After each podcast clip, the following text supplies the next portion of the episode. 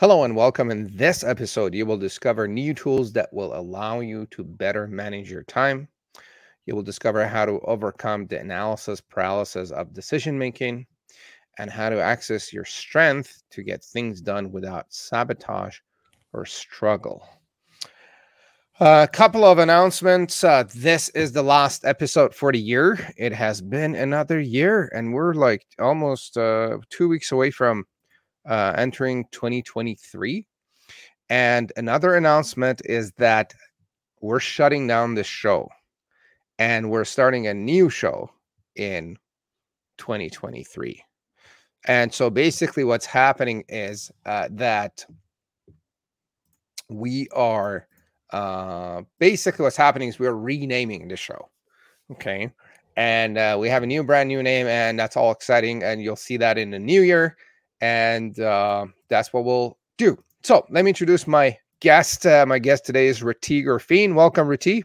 Oh my, hello! It's so good to be here. Great to see you, and I look forward to our conversation. We're I'm talking about to be on the last show of this version of it.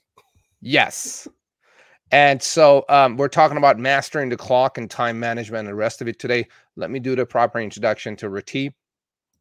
And we're going to dive into a very interesting conversation. If you know anyone that could benefit from time management and learning a few tips and tricks. Share the link uh, with uh, them right now. You could bring them live and or later, and make sure to you like and subscribe to the show on whichever channel that is you're watching. Now, for over 25 years, Rati Gurfeen has been coaching independent creative professionals such as writers, artists, healers, and entrepreneurs who are scattered and over- overwhelmed.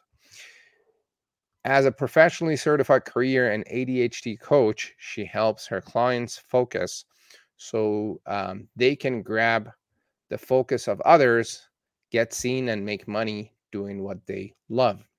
Her tea has been recognized three times by experts.com, by expertise.com, as one of the 15 best life coaches in New York City. She lives in Brooklyn with her husband, son, and their dog Pokey or Pookie? Pookie rested. Pookie died in peace. It died last night, everybody. Just letting you know. I'm sorry to hear that. and with their, with their, dog Pookie, who is rightly considered a neighborhood celebrity or was considered a neighborhood yes. celebrity. Now he's a neighborhood saint. Yes. So, um, you're in Brooklyn. What's it like out there right now? I love it out here, man. I'm so blessed to live in this area, in this neighborhood. It's freezing though. Is it? Yeah. I thought only we, we, we, we, it's like freezing only in Canada. Well, I'm probably a wuss compared to people who live there. They they wouldn't think this was freezing, I guess. Actually, it's it's it's surprisingly warm up here in Calgary. It's like about zero degrees Celsius. That's warm for us for this time of year, and uh, it's not too bad actually. You can walk outside. So we're talking about time management, and this is a an interesting topic. Again, gang, if you have any questions or comments, feel free to pop uh, put them in a, in a comment on whichever channel you're watching. We'll do our best to respond to your questions and we'll go from there. Now, let's get started. Rati, what is your story? All right. Well, I would say that my story uh, began on a stage in New Haven uh, uh, underneath a couch. I was playing a corpse. I had big army boots on it was the play was Tom Stoppard's The Real Inspector Hound. And I was probably 15 years old. And Meryl Streep, who was at the Yale School of Drama at the time, was flouncing back and forth across my legs in a gold lame, gown.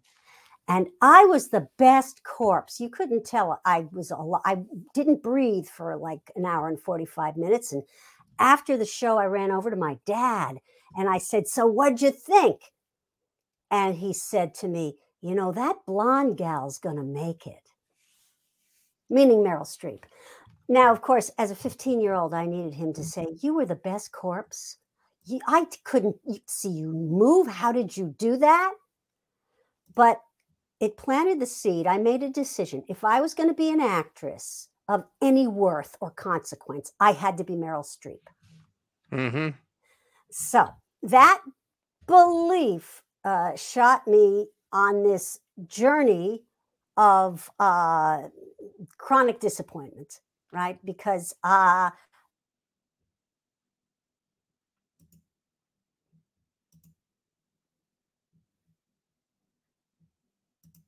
Oh. I'm back. Yeah. I lost you for a sec. Okay. Well, after many years of disappointment,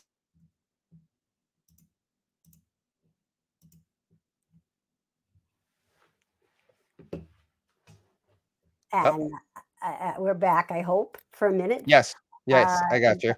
Uh, good, thank you. And I found out that uh, my worth was not related to what I did or didn't do or my success in any way.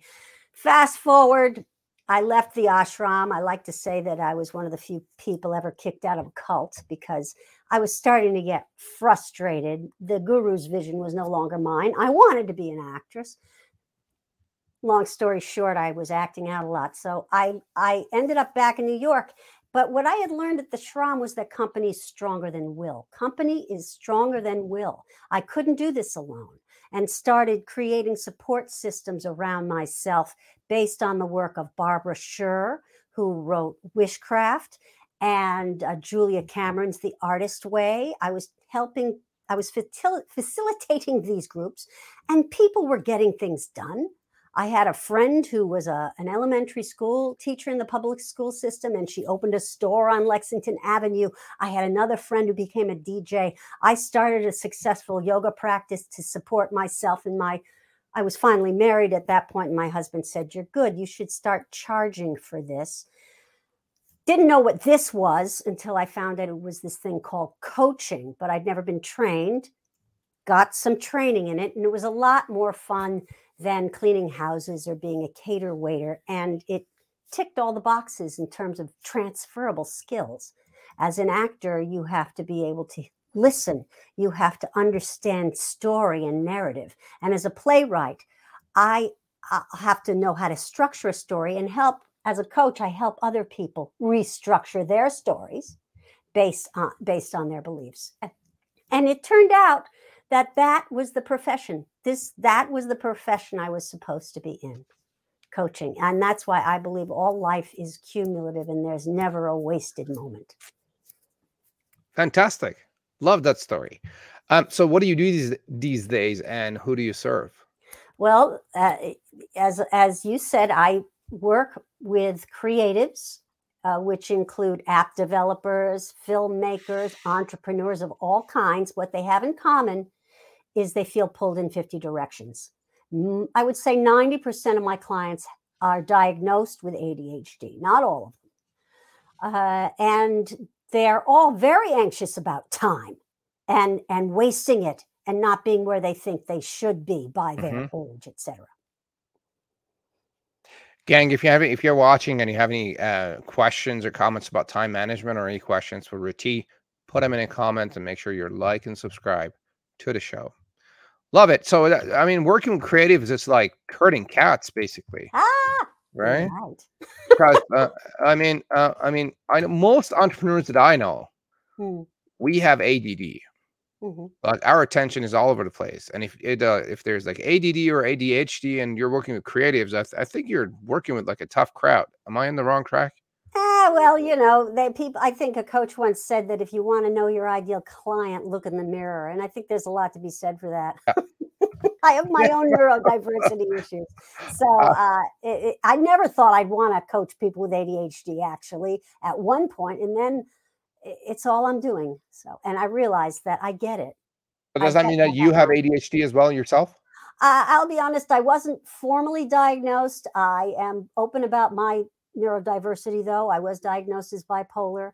I have a very close relative who has ADHD, and I believe if I were to take the test, I might. But what because coaches aren't diagnostician diagnosticians, what really matters to me are the traits that people with ADHD have and are very common to a lot of creatives Right. you know, it's just like I like to say that just because there are circus performers on the train, uh, on, on the airplane, it doesn't mean that the pilot needs to know how to juggle. Yeah. Right. I, I have the skill set.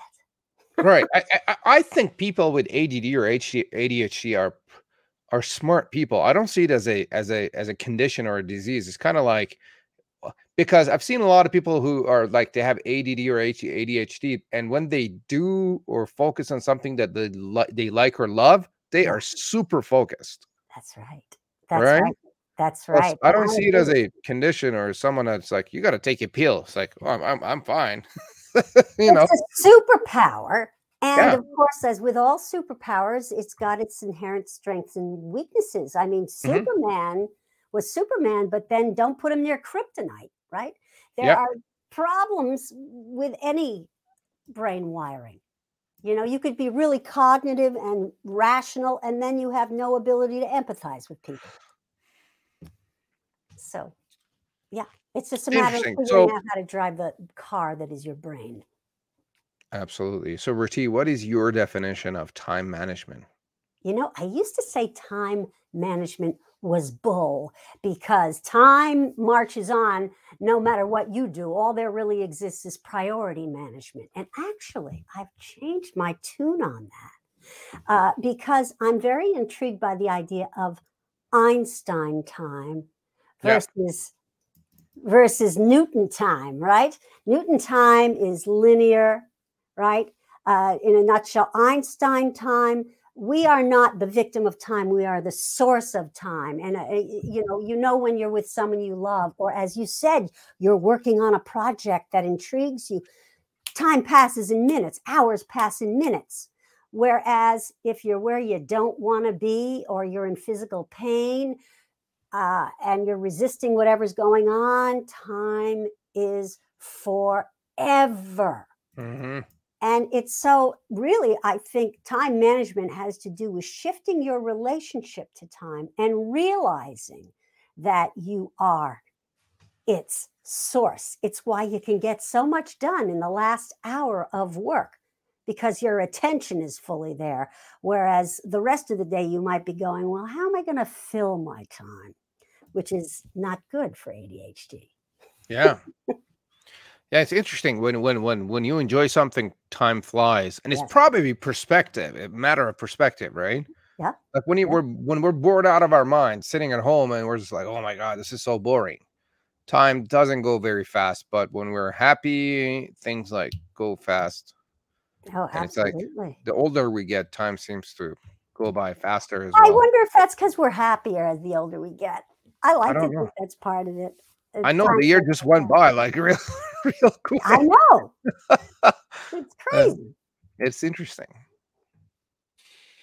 Um, what is your approach to time management? How do you deal with it? Well, given that I do, I, I think I've always intuitively gone with the idea that we are the source of time. I am not prescriptive uh, with clients. I don't tell them, let's figure out your schedule from nine to 11, you're going to do this. That won't work. hmm uh, I, I I help the client dig into their relationship to time uh, and what uh, where they feel most alive in in in and making sure also that they are um, scheduling big uninterrupted chunks of time to do their creative work uh, right? Um, multitasking first of all it's a, I do think it's a myth we're just task switching and it's and you're not taking into account transition time for your brain to transition uh, so i really try to convince people don't expect yourself to work on your novel if you're going to be spending eight hours at your day job you're not going to come home and get yourself to to do it hmm right? Um, we have to, you know, I take the last week of the month off to work on content. And I just finished a book that's being published by Routledge uh, in 23. But it was the last week of the month in which I wrote it. I didn't even fucking, I didn't try to turn my mind to it. So that's the first thing. And if you're not a morning person, don't try to be a morning person. Here's the thing about entrepreneurs. No, it's good that we are, a lot of us have ADHD because we have no business working for anyone else. We have no business pretending we can adhere to someone else's time frame on one hand. Then there are people with ADHD that imposed structure and the stress of being fired is actually a blessing And then when they retire, they fall apart because they have to figure out their own relationship to time, right? But I start, I, I ask questions that because I consider the client the expert. I'm not the consultant comes in, they're the expert. A coach with a coach, we are trying to help you access your inner knowing in terms of what will work because we have all succeeded at something in the past and that moment in time holds a lot of information about the way we tick and the way we work best. So you talk about the Einstein time, and I, I, read about that definition in Gay Hendricks' book, The yeah. Big Leap. Yeah, great book. Great and book. I'll be honest with you, I did not quite get it. Mm-hmm. What he described, like the mm-hmm. beginning of the book, like three quarters of the book, I got it, but the last piece about time, I don't have a good idea. What what what do you mean by Einstein time, and how does it work? Well, I'll tell you, I'm I'm not. I don't know that I really could explain it scientifically either. What's your definition? How does it well, work? What do you mean? Einstein time, to me, Einstein time has to do with taking full responsibility for your time. And so if you if you are feeling bored, then you need to put your attention on what you want to be doing, not, you know, and people get distracted with ADHD because pain, boredom is painful, can be physically, people get headaches from boredom with ADD. Uh, however, if you're saying, okay, I am the source of time and I'm bored, what do I want to create? Because mm-hmm. I will die. That's the other thing. When you know time is precious, you're the source of it. And once you're gone, the time is gone. Then you stop saying things to people like, oh, I don't have time to get together. You choose not to get together with that person because it's not right. worth your time. You know, uh, it, wherever you are, if if time is going really slowly, you want to find out what what where are you? You're not fully present, right? You're not fully intrigued with your moment. You know, the mm-hmm. science behind uh, you know the you know the theory of relativity i can't explain that science i just you know i mean i just know that if a man is falling through space he feels he weighs nothing on a scale you know uh, you know uh, and and the closer he gets to gravity that you're going to start to have weight again because of the pull of gravity but mm-hmm. when you're just falling through space, there is no weight or time. And uh, uh so that means it's malleable. And mm-hmm. I find that if I don't rush and I'm just really present and mindful, that I have all the time I need to do anything. It's a you know i'm sure that you know there's a scientific explanation i can't give it to you. I can give you the woo explanation. I know that rushing slows you down. You, you know when you rush through things you miss half of what just happened. You make mistakes you end up having to backtrack. Mm-hmm. and when you mo- when you move slowly and consciously through time mindfully it does feel like you've got all the time in the world. So yeah. really, it's a kind of it, it, it's a visceral, intuitive understanding for me of that of that law. I've so I've been experiencing with that calmness yeah. and mindfulness for the mm-hmm. past probably month or so. I came across this guy named Naval Ravikant. Do you know him? It's a familiar name. I think. So I, he's a he's a Silicon Valley guy. He's like mm-hmm. an entrepreneur woo woo guy, pretty successful. And he has a meditation method, uh, probably not his, but he talked about um, his meditation method. Well, I'll share like real quick. That is, yeah. you sit down for an hour and you do nothing.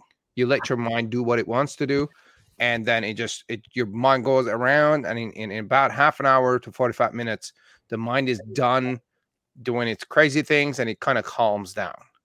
And I've tried and practiced m- many different meditation methods, none of which I really fell in love with, but I really fell in love with this one which is like you're I'm not trying to control my mind. Right. I let my mind do its thing and it get it then it relaxes.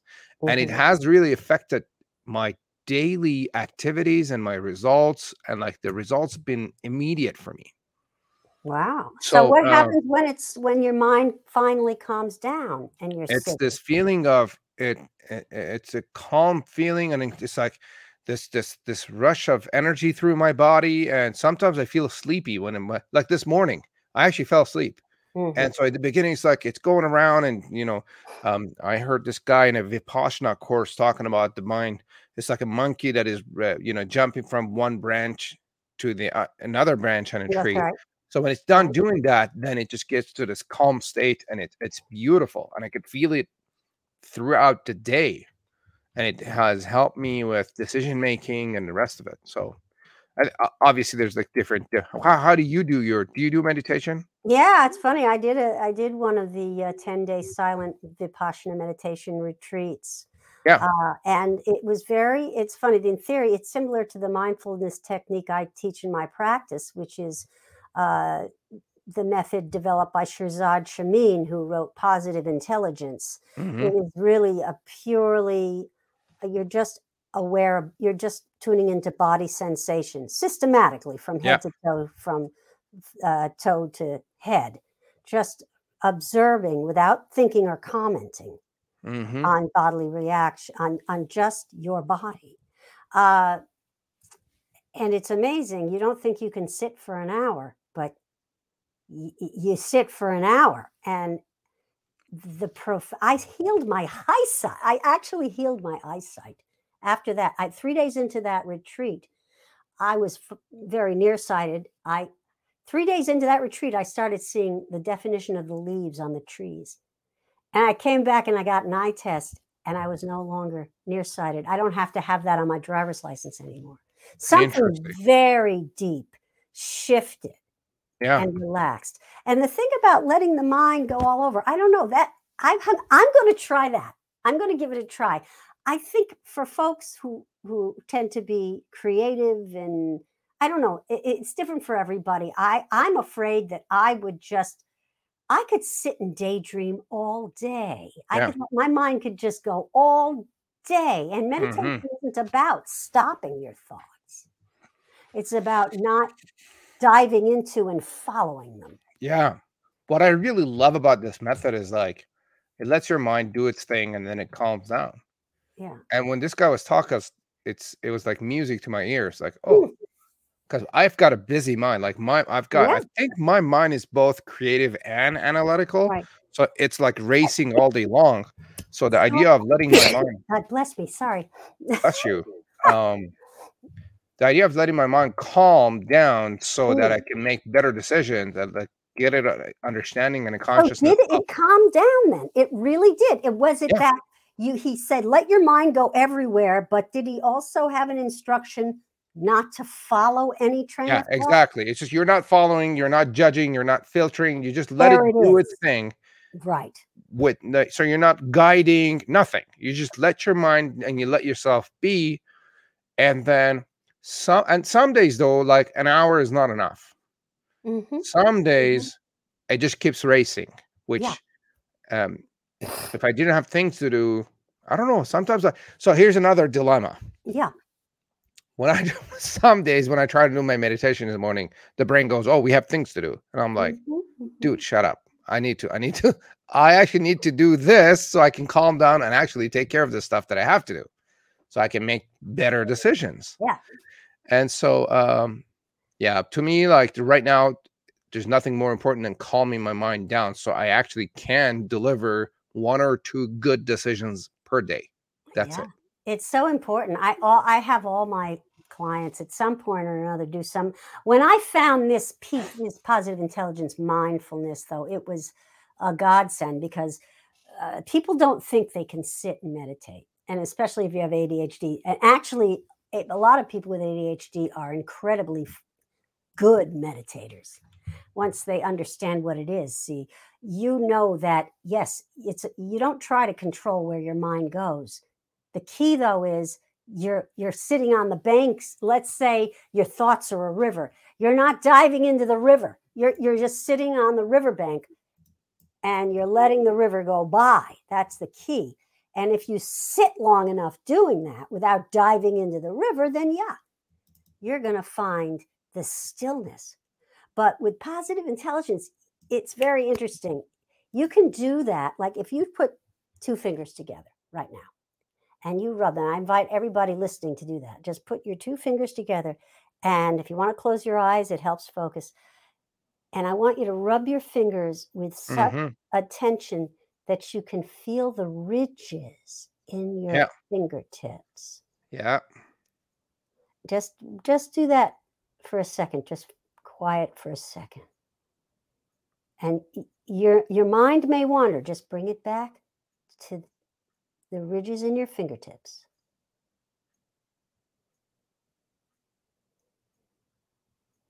Now, I know I don't want to take up a lot of time because this is a show people listen to, but notice do you feel like I find it, you're calmed down instant once you do hmm that you're bringing yourself right into the moment of all that is is is your present sensation calms you down. Right away. You don't have to sit for an hour to do hmm that. You could Yeah. you could do 10 deep breaths. You could just watch your breathing for 2 minutes. That's all that's all it takes you know it may you may need more if you're really hijacked emotionally of course. But uh, we all have the capacity to seize control of our time by seizing control of our mind by having developing the mental fitness and focus through these mindfulness techniques to decide what we want to Yeah. do with our time where we're going to put our focus when. Uh, it's a lifelong practice now it's hmm you know Absolutely. So we promised people to go over uh, how to overcome analysis paralysis ah, yeah with decisions and things that are going around us. What's your yeah. take on that? analysis paralysis well here's the you know what I, I my coach monica shaw wonderful wonderful coach i remember her saying the secret to decision making is deciding that whatever you decide is right and what i love about that is the fact is uh, you know a decision is just it's a choice that gives the universe more information you will get feedback if you can shift out of the mindset that making mistakes is bad, uh, then you can start to make decisions more quickly. The problem with staying in uh, analysis paralysis is it totally curtails progress. Whereas no matter what choice you make, you're going to stay moving towards your goal. You may have to adjust the trajectory, you know. Uh, however, I think it's more important to make a decision than uh, to make what you think might be the right one. I'm not saying do, do do your due diligence, don't do your due diligence, but you're never going to have all the information. So, I mean, I heard this wonderful story uh, uh, uh, about um, an army general who was uh, meeting with a bunch of uh, officers about a battle strategy. And the man who wrote this book, and I don't remember what it was, he was like uh, an underling, a low level officer who was like the secretary of that meeting. Everybody was debating. And at the end of an hour, the general slammed his hand on the table and said, Okay, we're going to do this. People weren't finished debating. And afterwards, the, the guy, the officer asked, How did you know? How did you know what to do? And the general said, Well, I heard enough, and we will never, we will never have all the information we need. I don't know. But we had to make a decision one way or another. So if you can stop being precious with decisions and make them more like experiments, I'm going to hmm experiment. I'm just going to choose this and see what happens. Uh, I think you're going to move through that analysis paralysis. I would even put a timer on. Okay, I'm going to give myself, depending on the decision. Like if you're in the cookie aisle and you're spending 20 minutes deciding between Oreos and a peanut cream thing, you know, just play around. Don't you don't get the 20 minutes. Set a timer for 30 seconds and then just grab a, ba- a bag of cookies. We Hmm. have to train ourselves not to indulge that hyper analysis, which is really the uh, that's really your amygdala, your your fear center. It's not your cognitive knowing. Go with Yeah. your gut. That's where that expression comes from. Absolutely. I was uh, listening to a summary from uh, Nassim Taleb's "The Skin in the Game," Mm, name of the book. mhm. And they and this guy said, based on what I read here, the best thing we could do, the higher highest form of acting, is to make to risk and make a mistake That's that we can learn from. That's like the. I mean, when I heard, it, I was like, that is just beautiful. That's the Yeah. best thing you could do is to risk something and make a mistake, That's so right. you can learn from. Yeah. And so I think a lot of us are scared of making mistakes. But then if we don't make mistakes, we won't learn things. That is right. I mean, absolutely. Uh, so many careers have begun and ended before they even started Mhm. because someone was stuck in their head and Yeah. I, I can't get the line on the paper right. So I'm, Mhm. uh, you know, or you know, if I can't play guitar like Segovia, I'm not going to play guitar. You know, and so many, uh, you know, I mean, for me, one thing I have to say for my younger self is she dove in head first. She Mhm. made a big old mess. Yeah. And if I hadn't done that, I wouldn't have learned everything I have. And I'm so grateful for every mistake I've ever made. Yeah. I mean, you, you wouldn't have all the knowledge and experience if No. you didn't, No, right? no. It's like, but the, the other part is like, uh, I think society and maybe the school system Oh, yeah. is training us to not make mistakes because people that make mistakes are mistakes are punished. They get lower grades and they get like put down by the school system. They're saying, you know, you're not good enough because you didn't, your grade is not as high. You weren't, you weren't right enough. Yeah, there's And a lot then- of shame. uh, There's a lot of good and bad Yeah. around, you know, the scores instead of just curiosity. hmm Like, huh, you got that problem wrong. Let's look at that. What what happened? Or, you know, if it's not even a grading system, I think it would be better. Just you got a certain number right, wrong. Doesn't even matter how many questions you got right or wrong. Let's Mhm. dig in with that without judgment and see why did you get these answers right? What did how did you retain that information, right? Learning to Yeah. learn is not taught. Yeah. Interesting. That shaming piece is an important piece. Gang, if you're watching or listening, uh, if you have questions or comments or feedback, put them in a comment and uh, we'll uh, cover it. It's interesting. So we talk about tools that will allow people to better manage their time. What do you have in your toolbox? in my toolbox, which I you I do have tools. It's true. I do pull them out. I do make suggestions. I will ask permission. Sometimes that's appropriate if people are, you know, uh, in in general. Uh, my favorite tool uh, for a time management is looking at the day like it's a sandwich. Uh, and again, I credit my coach Monica Shah with this image of the workday sandwich. In other Mhm. words, you have the first slice of bread, and that's the time of day. uh, She calls it goddess time. You can call it God time. When you are totally nurturing yourself. I get up in the morning and I have a cup of coffee with a piece of dark chocolate. It just makes life worth living. You know, I do something enjoyable and then I do some gratitudes. I have a little ritual that I do in the morning. Uh, and then when you enter the meat or the uh, filling, that's your work day, right? Some people have a club sandwich. You have that another slice of bread in the middle where you're taking a break, you're you're uh, resting, a walk around the neighborhood, whatever. And then the top slice of bread is very important, maybe the most important slice Mhm. because that's when you consciously decide that work is done. And a lot of entrepreneurs don't do that. And then they get burnt out. You decide, okay, I'm done. Here's the secret to deciding you're done you realize that you never are. You will never be done, you will never finish everything. So you stop at a certain time, you plan the next day. This is critical. So many entrepreneurs and creatives flounder because they're wasting their energy making decisions about what they're going to do with their day the morning of. Big mistake. Yeah. You decide the night before what your three priorities the following day are. Mm-hmm. And then you enjoy your darn evening. Mm-hmm. You have your life. And that sets you up for your morning slice of bread beautifully because you don't have to worry about figuring what, what you have to do. You wake up, get out of bed, and you already know.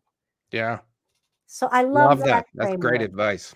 Every yeah. time I do that, I actually feel better. Oh yeah. First thing in the morning, because I, I've I, and I write it down either on my phone or or on a piece of paper. No, I I mean I don't do this every day, but I mm-hmm. I guess I should be doing it. Uh, but when I do it, things get done and I'm calmer and I cross things off my list, and that's like the greatest feeling when you actually do something and it's done, Absolutely. and it's beautiful.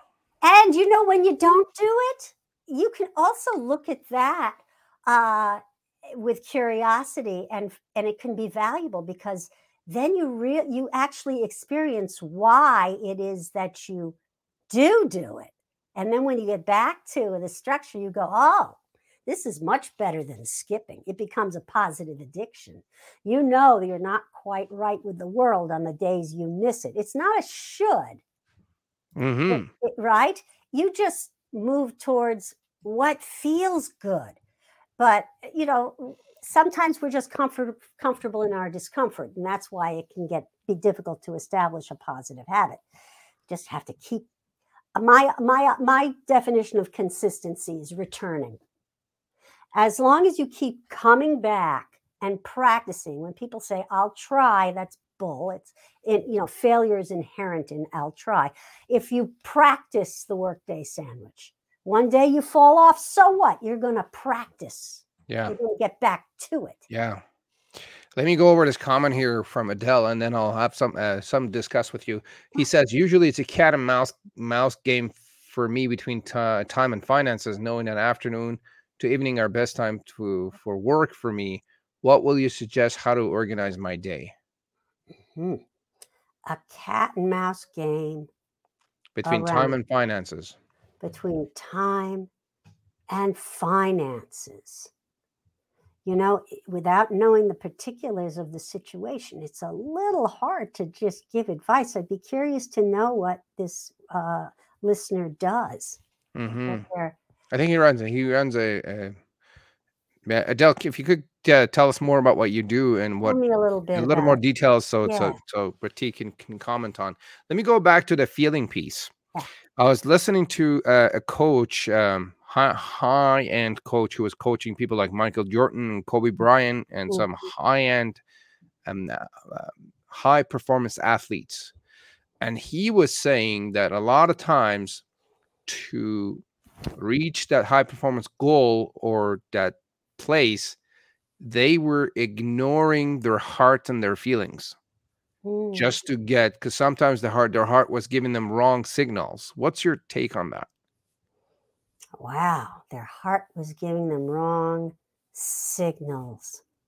Well i i wonder i wonder what he means by well, let, let, me let me give you what i understand from that. Yeah sometimes yeah. i'll have to give do things and then my heart says oh mustafa we're tired. We need to take a break right now. Why don't we just go have a cup of coffee and enjoy our afternoon while i have actually things to do? Mm-hmm, mm-hmm. so the feeling says i'm tired while i actually have to do stuff. Mm-hmm. maybe that's what he meant by that. I don't yeah, maybe. Uh, i know that you know certainly in terms of sports psychology if somebody is feeling bad because they missed a shot or they're feeling anxious about making the shot, they're sure to miss it. Whereas if they make a mistake in the game and they're able to just move on into the next moment, not hold on to any regret about what just went on and be fully present in the game and just focus not on the throw, but on the destination, then uh, th- that ups the game, I think, for athletes. Um, and I think if you are feeling too tired to do something, yeah, we do have to under we do have to overcome our feelings sometimes. That's a moment to really, I think, connect with the why. Yeah, I'm really too tired to do this. I just can't. But if I don't, then where I want to be by the end of the day is not going to manifest. And if Yeah. that matters enough, you'll move through the fatigue. It's really about the why, I think. Yeah, absolutely. I, I'm with you 100%. If sometimes when you don't have a good enough or strong enough why, it's Yeah. hard to do the work. But then sometimes it's maybe a matter of find fighting and ignoring the conditioning that we already have that is not Mm. supporting us. Mhm. So so going back to this heart idea and ignoring the feelings, my conditioning says that oh, I need to take time off right now and go rest, while I actually need to change the way I think, ignore that so that I can go to the next level. Or maybe Now, you don't. Maybe you don't. You know, because here's the thing: if you, I'm a big proponent of, if you're tired, rest. That's actually No, no, no, that's not what I mean. That's not what I mean. If you're tired, genuinely tired, Yes. yes, but sometimes our mind plays tricks on us and says, Mustafa, we're really tired. I could really use a cup of coffee right now. To which I should say, shut up, brain. I have work to do. What if your But I'm not really tired. That's what I mean. let me ask you: What if your brain was a little boy? Uh and huh. and that that brain of yours was your son, and your brain was like, I, I don't wanna. I want to lie down. I'm tired. I'm hungry. How would you? Would you go? Shut up. Be quiet. That's not we. How would you parent that child?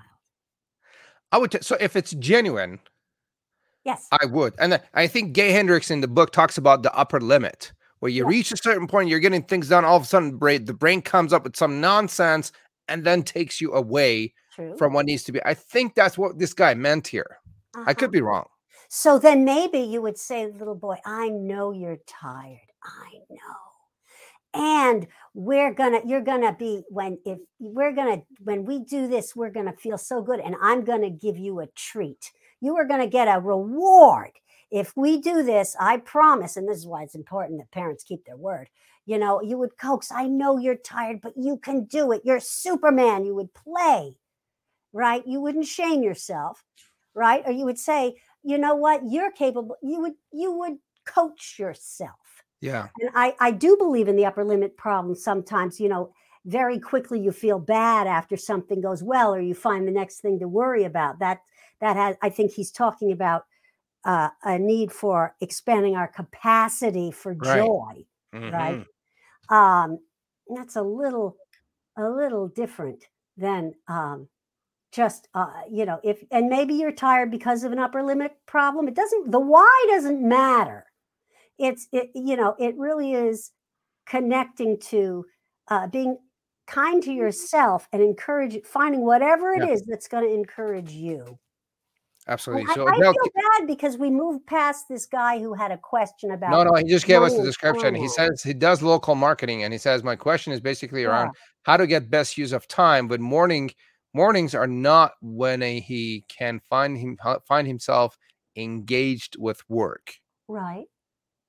Well, why does he have to be? Well, first of all, I don't know. Yeah. Does he work at a company? Is he self-employed? He runs a company that does local marketing for other other companies, like a marketing agency.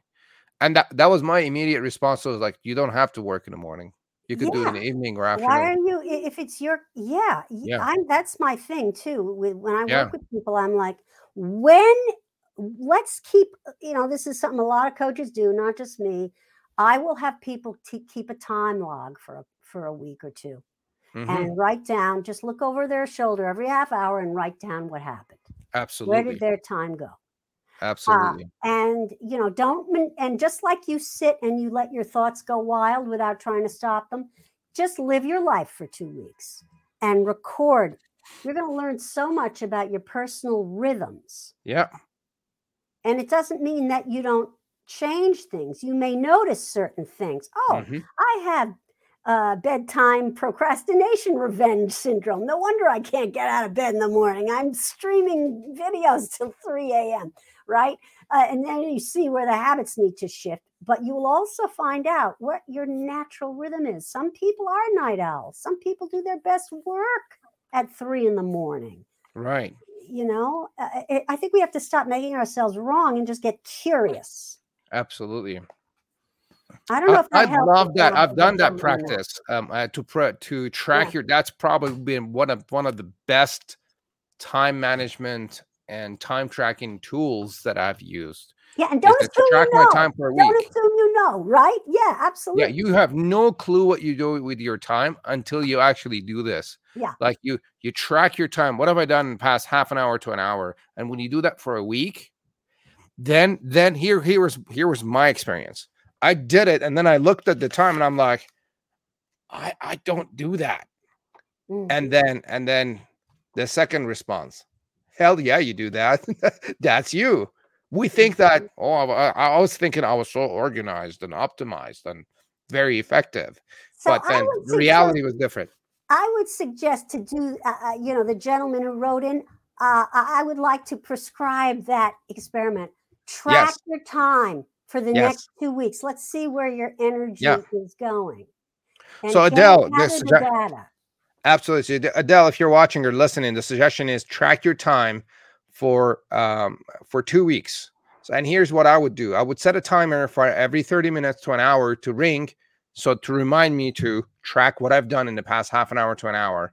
And boy, when you do that for two weeks, it's like it's a massive eye opener. Like the you see the reality of your world and where your time goes, and then you could start optimizing it. It's beautiful. I love and it. sometimes it's a cure within itself. I just want to add that I've experienced when I've done that, all of a sudden you're really aware of your time. We're Oh, getting back to yeah. Einstein time. And it's like you're, if you have to track your time, you're very aware about where you put it. Tracking time 100%. just uh, as an experiment to discover is fine Mhm. but it, it also may end up causing you to use it much more efficiently and and moderate and and your energy may you may find your energy changes Yeah. And when you become more aware of what you actually do, then you can decide whether you want to do it or not. It's, right. it's a beautiful exercise. If you're watching or listening, I'll probably start doing it for the next two weeks just to see where I'm at. Yeah. And then uh, take it from there. Hmm. Well, so so far here are a few tools that we talked about, and feel free to correct me. Uh, one was meditation to calm your mind down so that you can actually manage your time and become conscious and become aware of what it is that you do. that's right Two was um uh what was the second one? Right now we just we just talk about um tracking your time. And there was a third tool that you we talked about. oh the That's it. sandwich workday sandwich Yes. is that it Yes. I think there was another one. There maybe there was a there's a fourth one that I skipped my mind. But um Mhm. so those are some of the tools that oh yeah about. and decision making don't don't writing down writing down what needs to be done. That was another thing like decide what what you need to do for the next day. For the next day the night before that's right. Yes the night before and in the morning you look at it what's the priority boom you get it done. Yeah i would say just choose three things the night before. Mm-hmm. and and you know also that gets into your overall goals for the week or the month if what if the three things you're if at least three things aren't moving you forward toward those goals then you're not spending your time where you actually want it. Yeah. So the, the three goals for the day should pertain to what you're trying to accomplish yes. overall. Yes. So we talked about the zone of genius. What is the zone of genius? How can we find it and how can we spend more time in there didn't we talk about the zone of genius i don't know but let's talk about the zone of genius not yet Yes, the zone of genius. Oh, that is just a bit of that. We hear that a lot in the inspiration economy now. Are you, you know, I here's the zone of genius. If you write down all the things that you need to do to keep your business running, and you eliminate everything that someone else could do, you know, putting together the contracts, doing the payroll, you know, getting the the money, formatting the newsletters, whatever. And you just boil it down to what only you can do For instance, I'm the only one who can coach my client. Yep. I'm the only one who can show up and do this live stream. You have identified your zone of genius. If you've created a living doing something you love and you find yourself resenting how difficult it is, it's probably because you're not spending the time you need in your zone of genius and Yep. delegating the other stuff Mm-hmm. uh, is one take I have on it. The stuff you do easily, Yep. you know, that could be. You could also say it's the stuff, the stuff that feels like breathing. It's it's practically natural. yes. right. That's that's your zone of genius. I'm not going to spend two hours formatting my newsletter when somebody can do it in 15 minutes or less, Right. Because it's their zone of genius. Mhm. um, so I just recently read the book. And again, if you're watching or listening, The Big Leap by Gay Hendricks is an Yeah. absolute read. It's a fun. Uh, it's a game changer. So when I read it, I found my zone of genius. One of them is actually what we're doing right now. When I'm when I do the show, when I do a podcast, when I'm on stage, when I'm speaking, and when I'm teaching and managing a room, I'm in my zone of. Like it's Mm. I don't even think about it. Mhm. I find it really easy. I'm not worried about it. Yeah. And you know, an- another way for me to identify is like things that I'm against doing or being known for that I do it naturally. For example, I never wanted to be known as a speaker. I don't want to become a speaker. Turns out when I'm speaking, I'm in my zone of genius.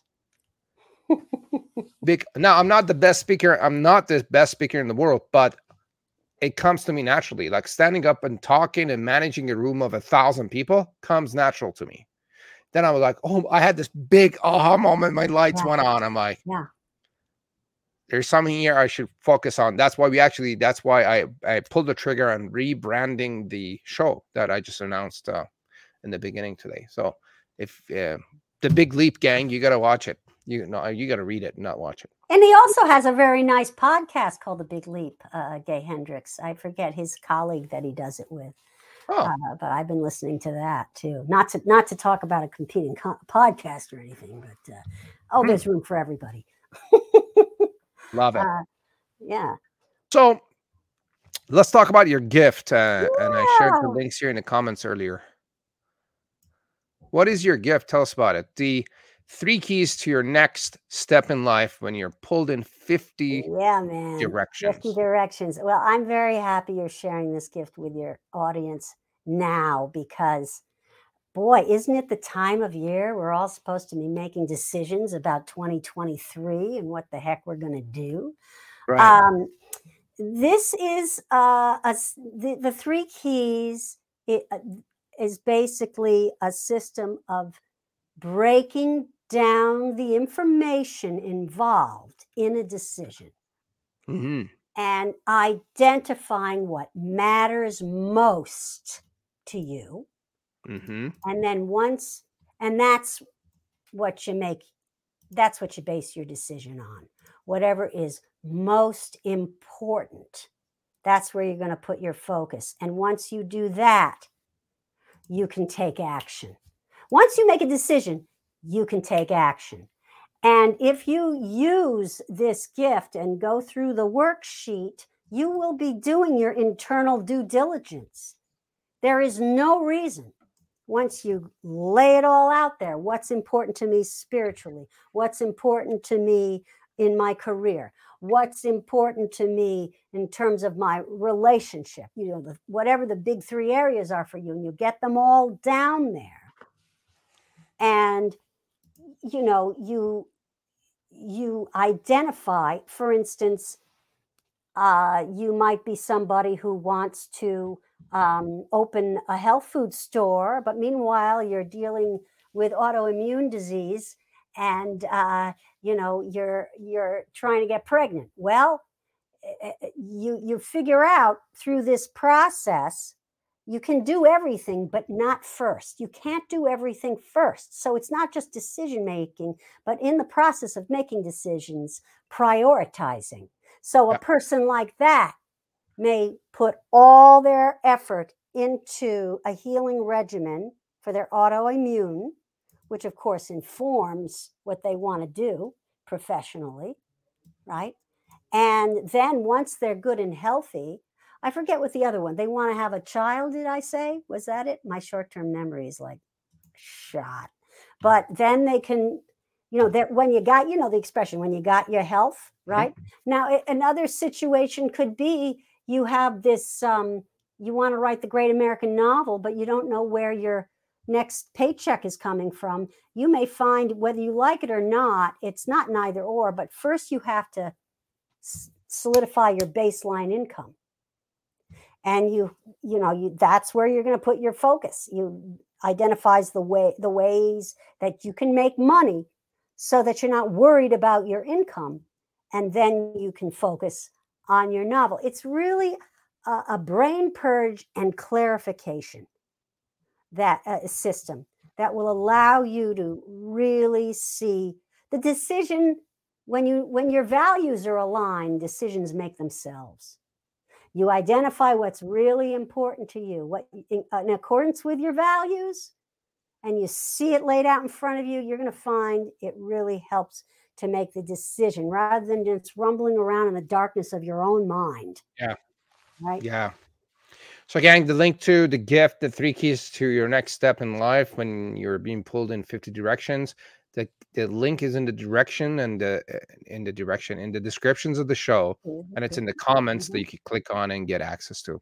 Now um um uh, Rati, would it be all right if I ask you a couple of personal questions before we wrap up? Sure. All right. So, what is something new you have tried recently? Something new. I have tried. It could be big or small. Small as a cup of coffee, big as going to the moon. Uh, well, I'll go with the first thing that came to mind because, as I said, my dog just died. Uh-huh. And what I've been doing, I would say, in the with uh, you know, in the last couple years, is I have been letting, I have been death doulaing, and that's new. Instead of deciding, oh well, everybody says the animal should be put to sleep, I'm just following my heart and and and and following the cues of the animal. And as and and and uh, I have doulaed two deaths uh, and you know spiritually you know my mother uh, i also doulaed my mother's death and i i you know we could have said put a needle in her arm because she's not enjoying herself but the fact is we don't do that with people Mhm. and who's to say that an animal wants you to to put them to sleep so i Yeah. and i had a very traumatic experience doing that many years ago so i Yeah. decided no matter what, I am going to be courageous and live moment to moment. And death is going to be part of our day to day life because death is part of life. So I'm so grateful that I had the experience of doulating these two little animals' deaths recently. And uh, I recommend it. Being with your fear, that's the experiment. Being Yeah. with your fear. Uh, you know, it takes courage, and it should. It, uh, to me, that seems like a, um, a, a relieving or relieving experience when you actually face your fear. You're in the moment, and then you're done with it, instead of ignoring it and acting like you're just going to bury it and put it away. Now, and that's um, where regrets come from. That's where exactly, regrets yeah, come from. yeah. N- But when you when you just walk right into it, heads first, That's it. you have no regrets. Give me two of um, two of your favorite books. My favorite. Oh, Man's Search for Meaning, Viktor Mm-hmm. Frankl, Yeah, and Julia Cameron's Artist Way. The Artist, Artist Way. Way. Yeah. I, I And should read that Artist Way Barbara book. Sher's Wishcraft. That's seminal. Those three books, you're set, in my opinion. What was the last one? uh, Barbara Sher, S H E R. She she died last year. I consider her the mother of coaching, and she wrote a book called Wishcraft. Wishcraft, not Witchcraft. witchcraft, but wishcraft. Love it. I'll put it on my list. Yeah. What what advice um or what advice made a big impact in your life or business? Just the one, the biggest. Ah, what advice made the biggest impact in my life or business? Well, what's coming to mind is uh, examine your relationship to money. Examine what money is to you. It's not just a form of currency, it symbolizes something.